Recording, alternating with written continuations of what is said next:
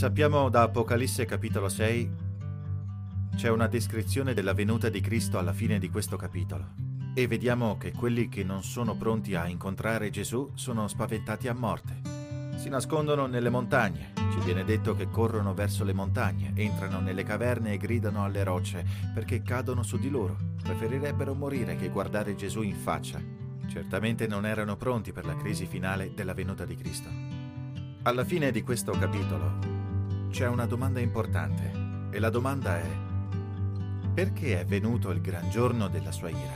L'ira dell'agnello, di Gesù. E chi può resistere? Questa è una domanda importante. Chi potrà sopravvivere alla seconda venuta di Gesù? Che tipo di relazione devono avere con lui per poter resistere? Beh, il capitolo successivo ce lo dice. Se guardiamo ad Apocalisse, capitolo 7, quello che leggiamo è che Dio ordina agli angeli di trattenere i venti di distruzione, di trattenere la crisi finale.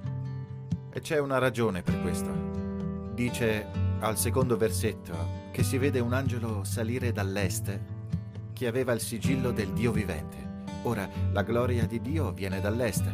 Quindi questo angelo viene dal trono di Dio sulla terra per preparare il popolo di Dio per la crisi finale. E quando dice che viene dall'est, la gloria di Dio viene dall'est.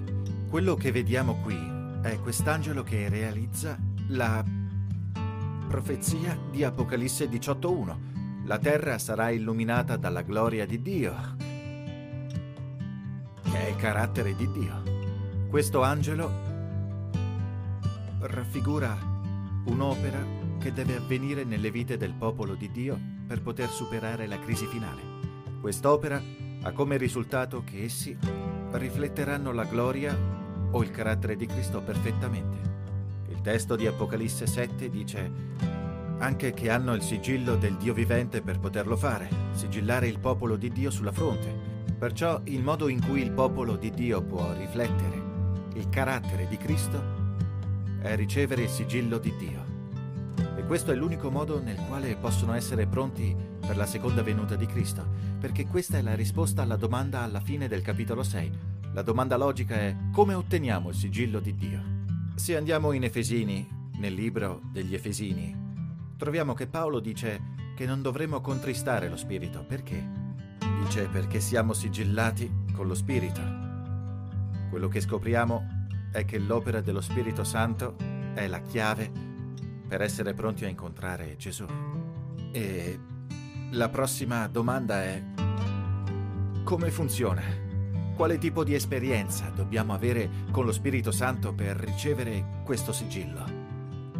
Beh, questo ci porta indietro al giorno della Pentecoste, perché Gesù disse ai discepoli che, anche se erano stati con lui per tre anni e mezzo, avevano visto il suo ministero ed erano essi stessi andati a svolgere un ministero.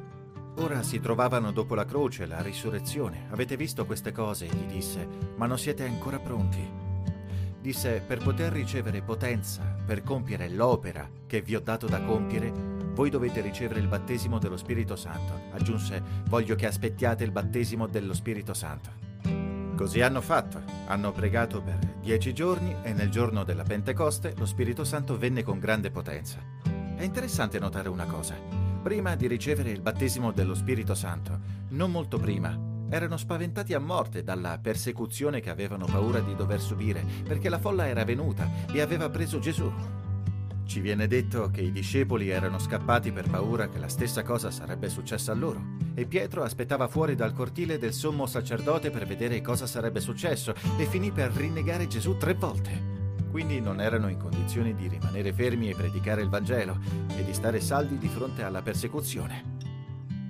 Ma Gesù sapeva che una volta venuto lo Spirito Santo, una volta ricevuto il battesimo dello Spirito Santo, allora avrebbero ricevuto la potenza per fare due cose. Avrebbero avuto potenza per essere fedeli a Gesù Cristo a qualunque costo e di fronte a qualunque persecuzione. E in secondo luogo avrebbero avuto potenza per predicare il Vangelo al mondo.